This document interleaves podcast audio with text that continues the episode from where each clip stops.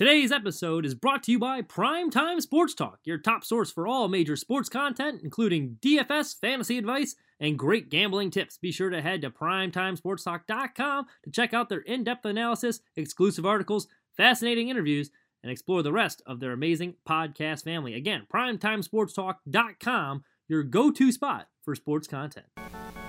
Hello and welcome to the Dorm Room Dispute Talk Show live from Los Angeles. I am Mitchell Kaminsky.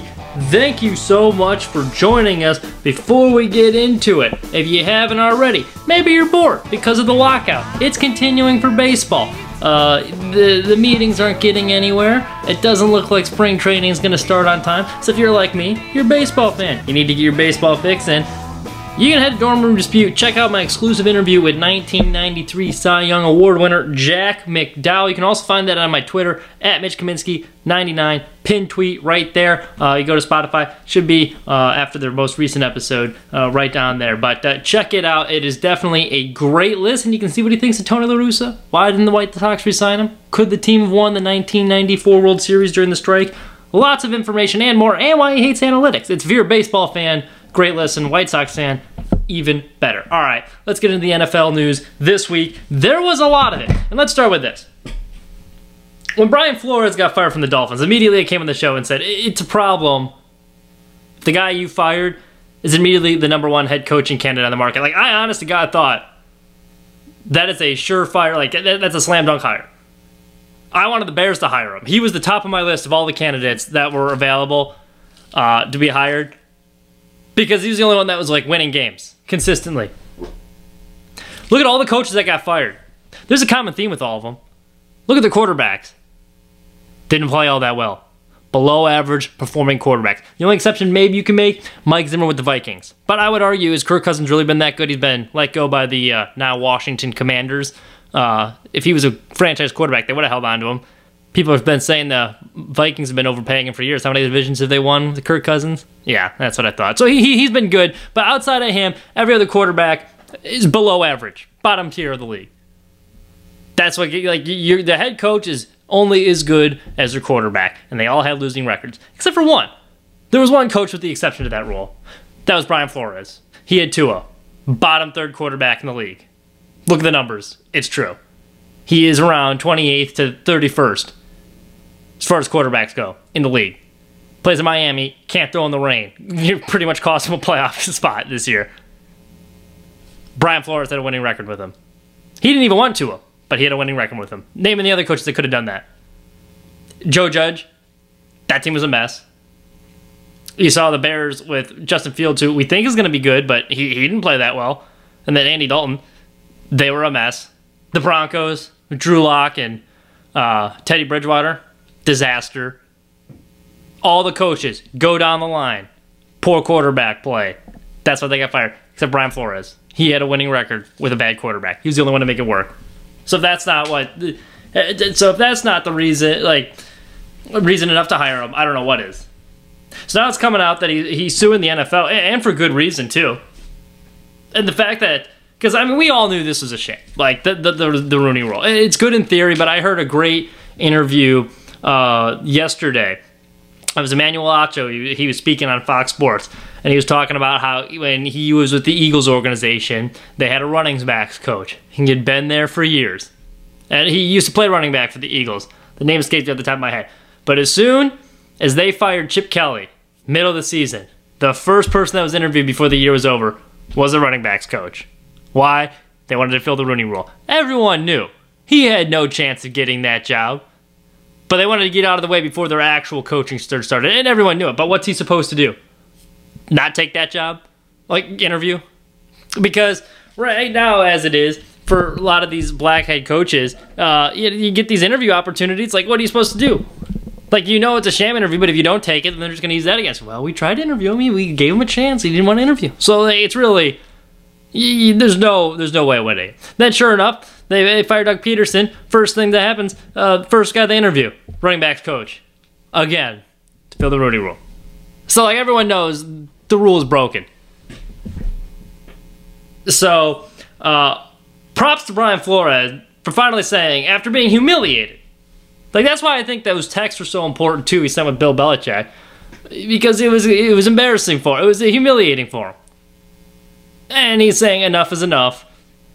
You know, we're not gonna take this anymore. I realize I'm risking my future in the NFL, but something needs to be done. So props to him for, for doing that first off. And I think he has a good chance of beating him. But what is so baffling to me, before we dive deeper into that, uh, is the Giants were one of the teams listed that he was filing a lawsuit against. Which, and you saw the text messages too, that, uh, and they eventually hired Brian Daboll, but like, he was scheduled for the interview, and they had already made up their mind that they were hiring Brian Daboll. So he has to come in there, put his best foot forward, knowing he's not going to get it. That, that's awful. But the, the, the worst thing is, too, you look at the Giants last year. When was the last time the Giants were good? Who was their head coach? Tom Coughlin. You know why they were good? Discipline, strict, didn't take any crap. Somewhat clashed with ownership, but he ran a tight ship. What did Brian Flores do down to Miami? Discipline, defense, holds players accountable. Well, they didn't like that. You had Tom Coughlin, Warriors, welcome, so they went for nice guys. And then they got all these boobs like Ben McAdoo coming in there and uh, Joe Judge, who wasn't even a coordinator before he got that job. And here you have a, a guy that was not only a coordinator for Bill Belichick, but a successful head coach. He had a winning record in Miami with a horrible roster when he inherited and a poor quarterback. So he's very qualified. Display. Check. Oh, guess what? He's also from the New York area. Blue blue collar guy. New York. He understands the market. Check. Was winning games with a subpar quarterback. Hmm. Who do the uh, Giants have as their quarterback right now?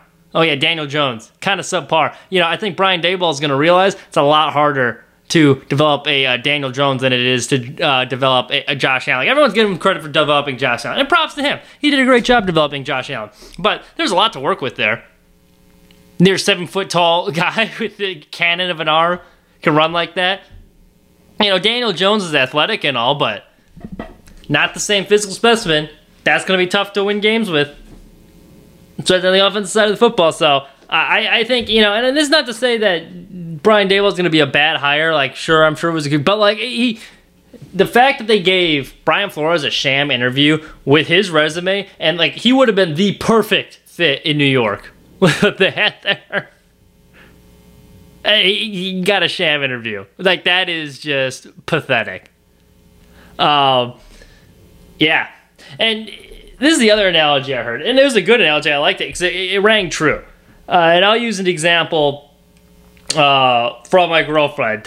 So you know, you sometimes you get you get the tea from the inside uh, of their friend group, and you know when there's drama or whatnot. Uh, they, they have their main group chat because she lived with uh, three other three other roommates. They're all friends or whatever, so they have their main roommate group chat or whatever. Well, then, when there's drama between the one of them, as inevitably are, you know, you know how women are.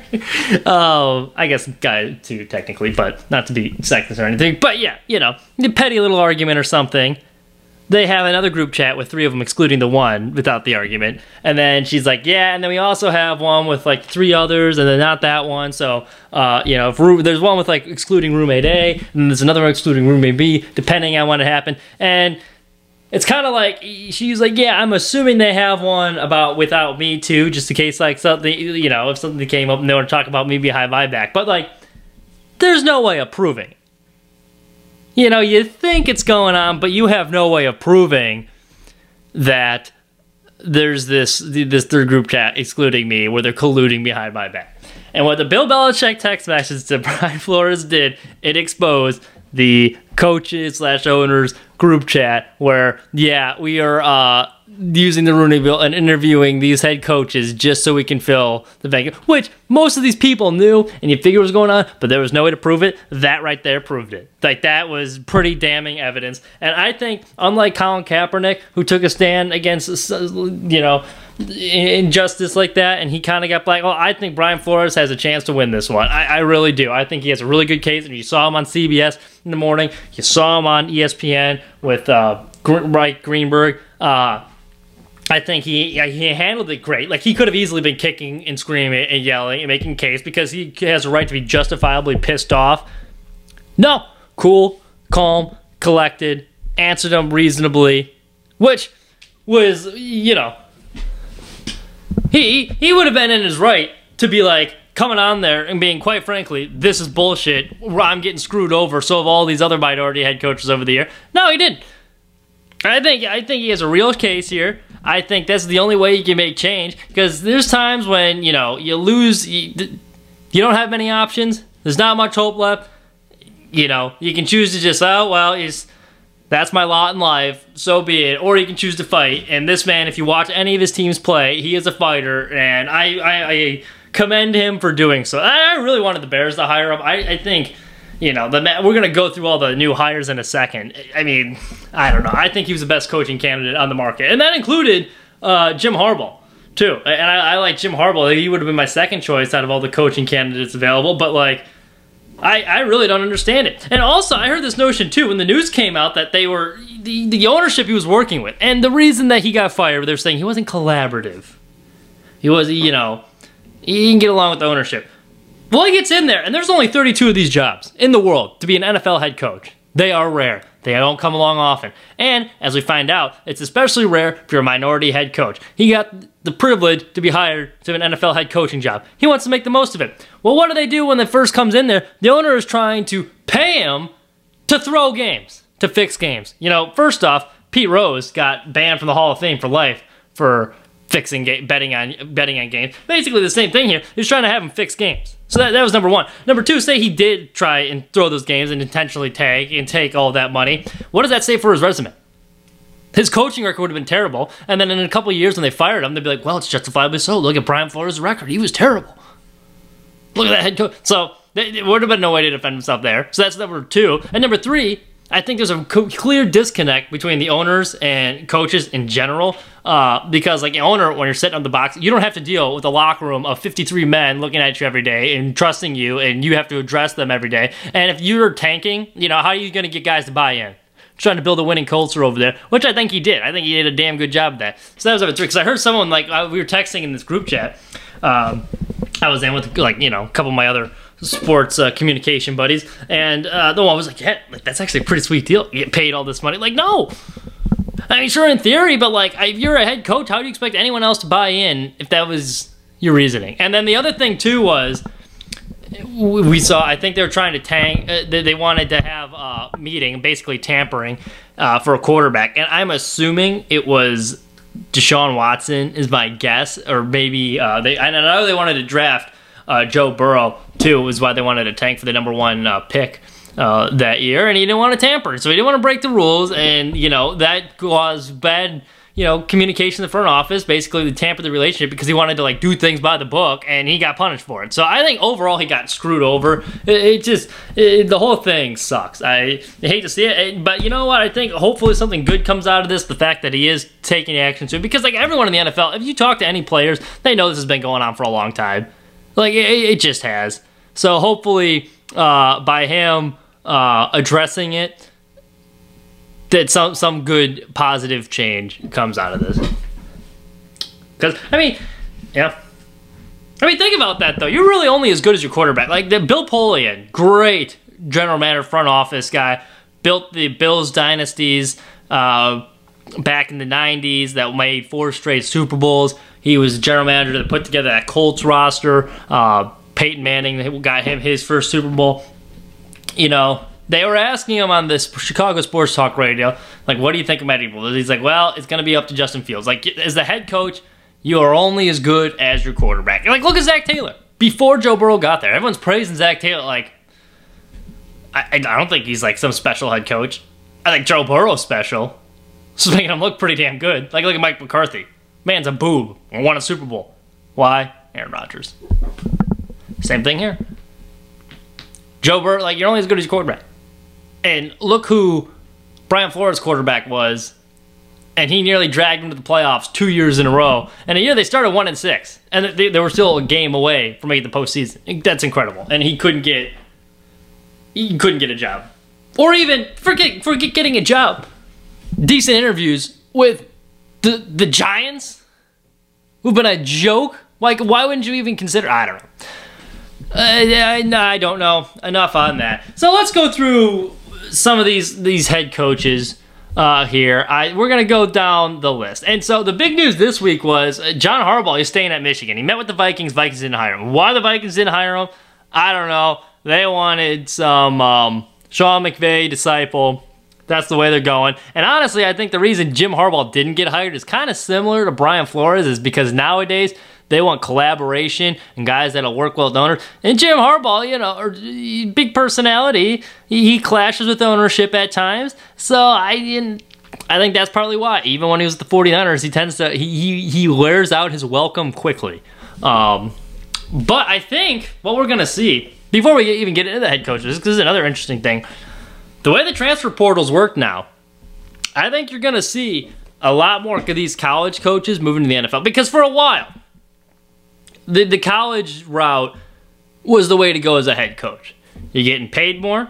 There's more stability. You can recruit all the players you want. You don't have to worry about like free agency or draft. Like you can have first round, like you know, you don't have to worry about a draft where you're falling in the order. You, you can pick up any four star recruit you want. And now the transfer portal's open up. Which, by the way, I'm not anti transfer portal. Coaches can go wherever they want why can't the players? You know, I'm not saying that, but I think what you're going to see now with the transfer portal, you, you got guys that will have one bad game, or they get benched, or they don't win the starting job, and all of a sudden they want to transfer, and people are moving all over. And like, look at the Oklahoma Sooners right now; they just lost two. They thought they had two great quarterbacks, both of them transferred out of there. There's a lot more uncertainty, and there's not much stability. Now the NFL, you could get a franchise quarterback; he could be there your next 12 years. Like look at Tom Brady and the Patriots. You get your quarterback; he's there for the next decade. You know, you get the salary cap, you got guys signed under contract so they can't really leave. There's a little bit more stability as far as roster flexibility goes. And picking out your staff and everything. And you got ownership. You don't have to worry about boosters. You got to. So, I think because of this transfer portal chaos, I think you're going to see a lot more of these great college coaches trying to move their way into the NFL. But uh, we're, we're going to go through all the new head coaching hires. Uh, the Vikings one hasn't been official yet, so we're not going to grade that. I think they should have hired uh, Jim Harbaugh, and I'm glad they didn't as a Bears fan. But we won't grade that one yet because that hasn't officially been announced. But we're going to go down the list, and we'll, we'll, we'll give a little letter grade for all the new head coaches. Uh, so Josh McDaniels with the Raiders. Now, Josh McDaniels, as we know, he's been with the Patriots for a while, been the offensive coordinator over there. His first stint as a head coach – not great. Now he's getting a second chance. Um, there is some baggage there. Let's be honest. But there's some baggage with the Raiders franchise as well. I think when you've been working with Tom Brady as long as he has, I think he did a pretty good job with Mac Jones this year. There's a lot to work with with the Raider, Raiders. Like, despite all the dysfunction and chaos that was over there, they still made the playoffs. Derek Carr is a very good quarterback. Like, that's a very serviceable, like, you can win a lot of games with Derek Carr. You got a good running back too, Josh Jacobs. You got some outside weapons. You got one of the best tight ends in football Darren Waller. I think you figure out the defense a little bit, but it'll be come to a staff hire. I think this is a great hire for him. I actually really like this hire for the Raiders. I think this is going to be a great fit. I'm going to, because of the slight baggage, you know, he kind of flaked out of the Indianapolis job, and, you know, his first head coaching stint wasn't good, but he deserves a second chance. I'm giving this a B+. plus. I think that is a very good hire for the Raiders. Brian Daboll. And now everyone loves Brian Daboll, and I already said I think they should have hired Brian Flores.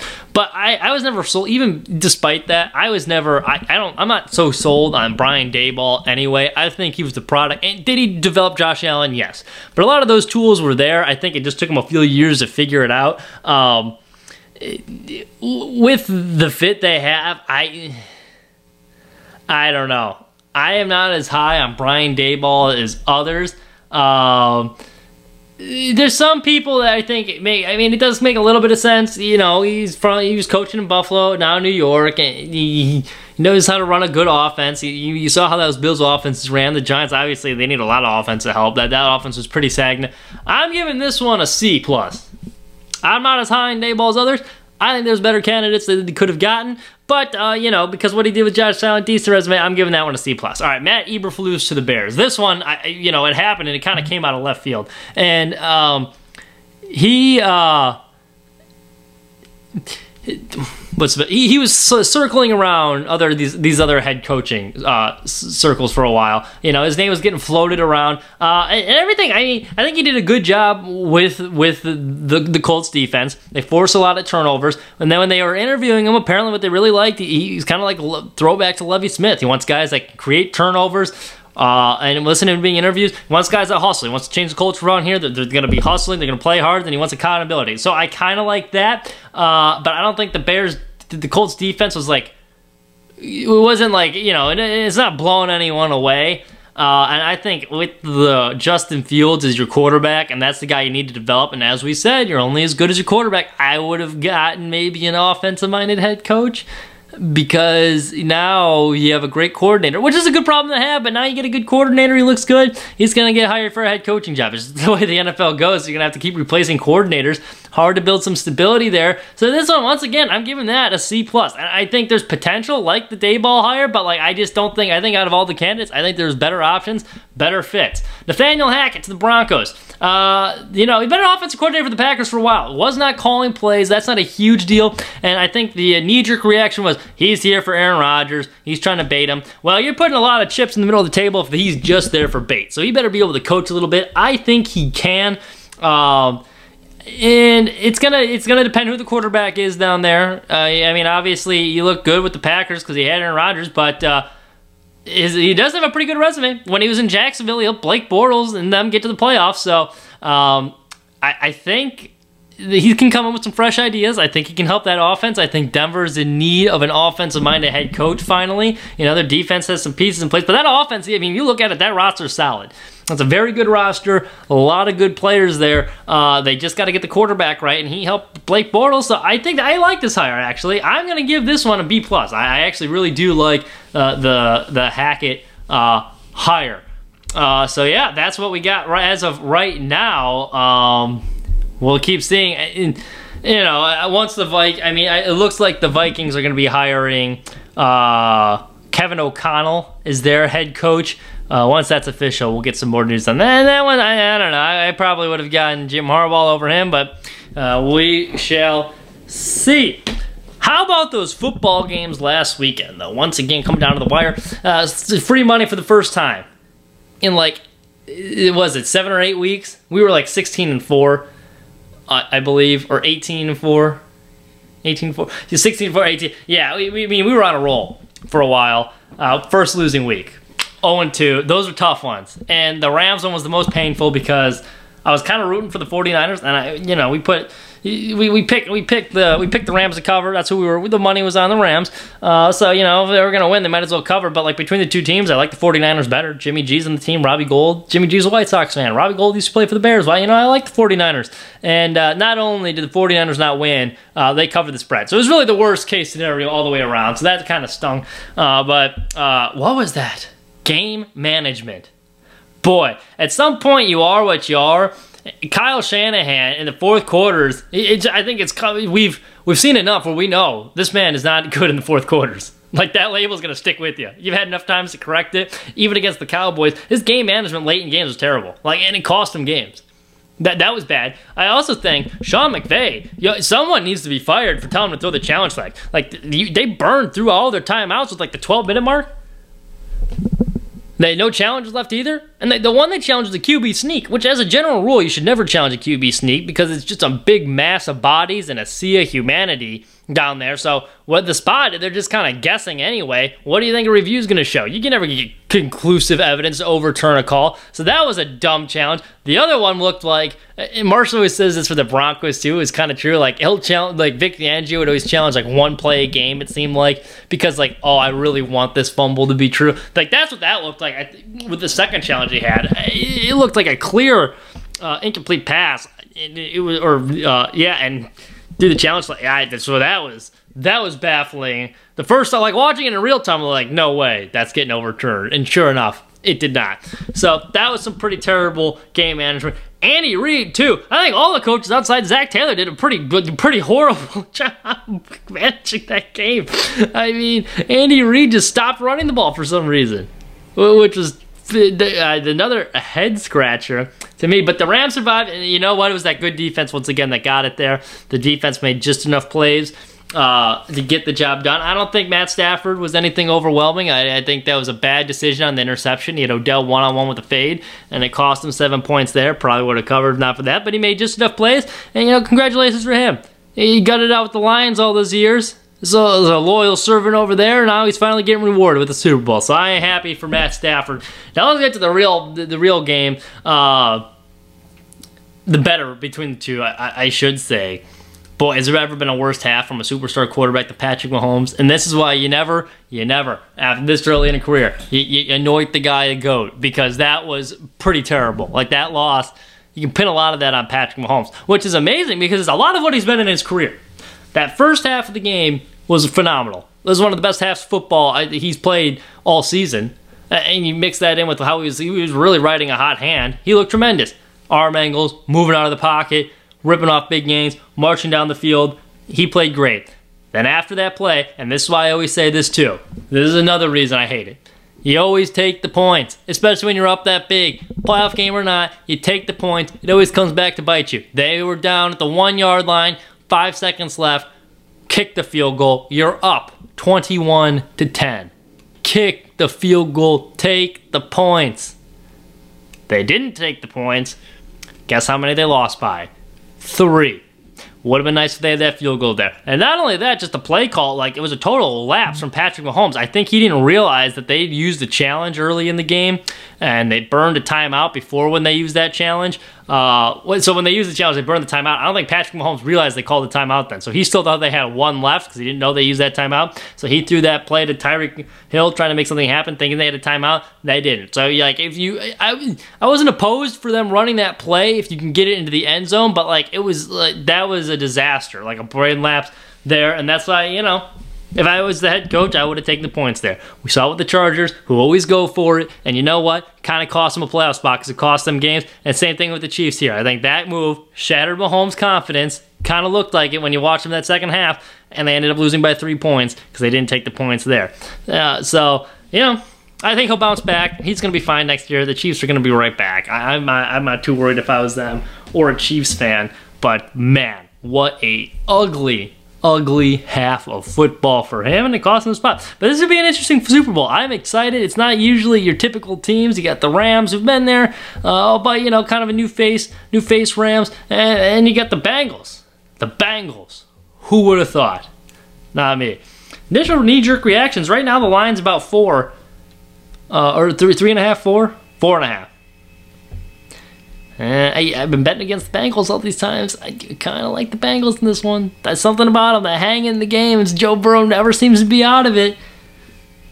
That, that should be a good Super Bowl. We'll have an official pick next week. Stay tuned. We'll have a free money edition next week with some Super Bowl prop bets for you and who to take on the spread slash money line. But knee jerk, I kind of like the Bengals right now. We'll have to wait and see though as it goes along. And I, am kind of interested to hear some health updates too. If Tyler Higbee's going to play, doesn't sound like he's going to play. If Uzomah's back for the Bengals, so we'll see. All right, last but not least, we got Tom Brady's retirement. Uh, congratulations to him. Wonderful career. And I can't believe I'm saying this. I'm going to miss him. I'm going to miss him. I think a lot of people took him for granted, hated him when he was the Patriots and the evil empire over there. But uh, I was kind of enjoying his run. He was getting a little bit more likable with old age too. He had some funny, like he was great on Twitter. Um, I thought he was funny. I think, and he was playing at a high level. Like he left two years on the table there, like where he, still probably could have been playing, uh, which was impressive. But I do want to address this. Everyone's giving Adam Schefter crap. Um, it makes it makes no sense to me why everyone's giving Adam Schefter crap for doing his job. He doesn't owe Tom Brady anything. Why should he have to hold the as a reporter? It is his job to report news. He will be doing ESPN and himself a disservice if he had that information and didn't do it. What does he owe Tom Brady? You get that report? You, you, you get you, you, you said that's a huge news story. Why wouldn't you break it? He doesn't owe Tom Brady anything. Keep it in house. Do a better job. Like, you know, maybe he shouldn't have leaks. And I get why Tom Brady was upset because he wanted to do it on his own. I get it. But he was talking with that geezer on his podcast or whatever on Sirius X. I was like, oh, can you believe you did, did this to you? Like, no. Adam Schefter was not in the wrong there at all. You get a story like that, same Jet Darling, you report. like, I mean, we're going to blame the guy for doing his job? No, that was too big of a story to not report. But as far as Tom Brady goes, purely from him, uh, what a great career. And you know what? I think good for He has nothing left to accomplish. Like, I get he probably could have played another couple years, but like, what what else does he have to prove? He's he's already shown he is the greatest quarterback that's ever played this game, which is incredible because he didn't have the biggest arm, definitely was the most talented, uh, physically gifted, fastest, but he worked his ass off. He studied harder than anyone, fully dedicated to the game. You watch that Tom versus Time documentary, you see what made him great. Uh, and lastly, lastly, these Patriots fans, so you spoiled, entitled fan base, shut up. He doesn't owe you anything either. Oh, he didn't mention us. In he gave you six Super Bowl rings. Grow up. Has there ever been a more spoiled fan base than Boston? You win a championship every other year between the Patriots, Red Sox, and Bruins. Give me a break. Quit your crying. The uh, Boston fans. Shut up. He doesn't owe you anything. Oh, he didn't include us in his Twitter message. He already said goodbye to you once when he went off to Tampa. You know, can it. I don't want to hear it. Save your tears for another day, you bunch of crybabies. Yeah, yeah, yeah, enough of you. Shove it. Don't want to hear it. You nothing to cry about. You know how I watch? I would love to have a franchise quarterback like that in Chicago. Eh, you know, he could say whatever he want. He could say F the Bears, give us the finger on the way out. But if he gave us six Super Bowls, I'd be like, you know what? It's fine with me. You know, you did all you could for this organization, man. Like, you don't owe us anything. That is the last show. Thank you so much for listening. Have a wonderful rest of your week.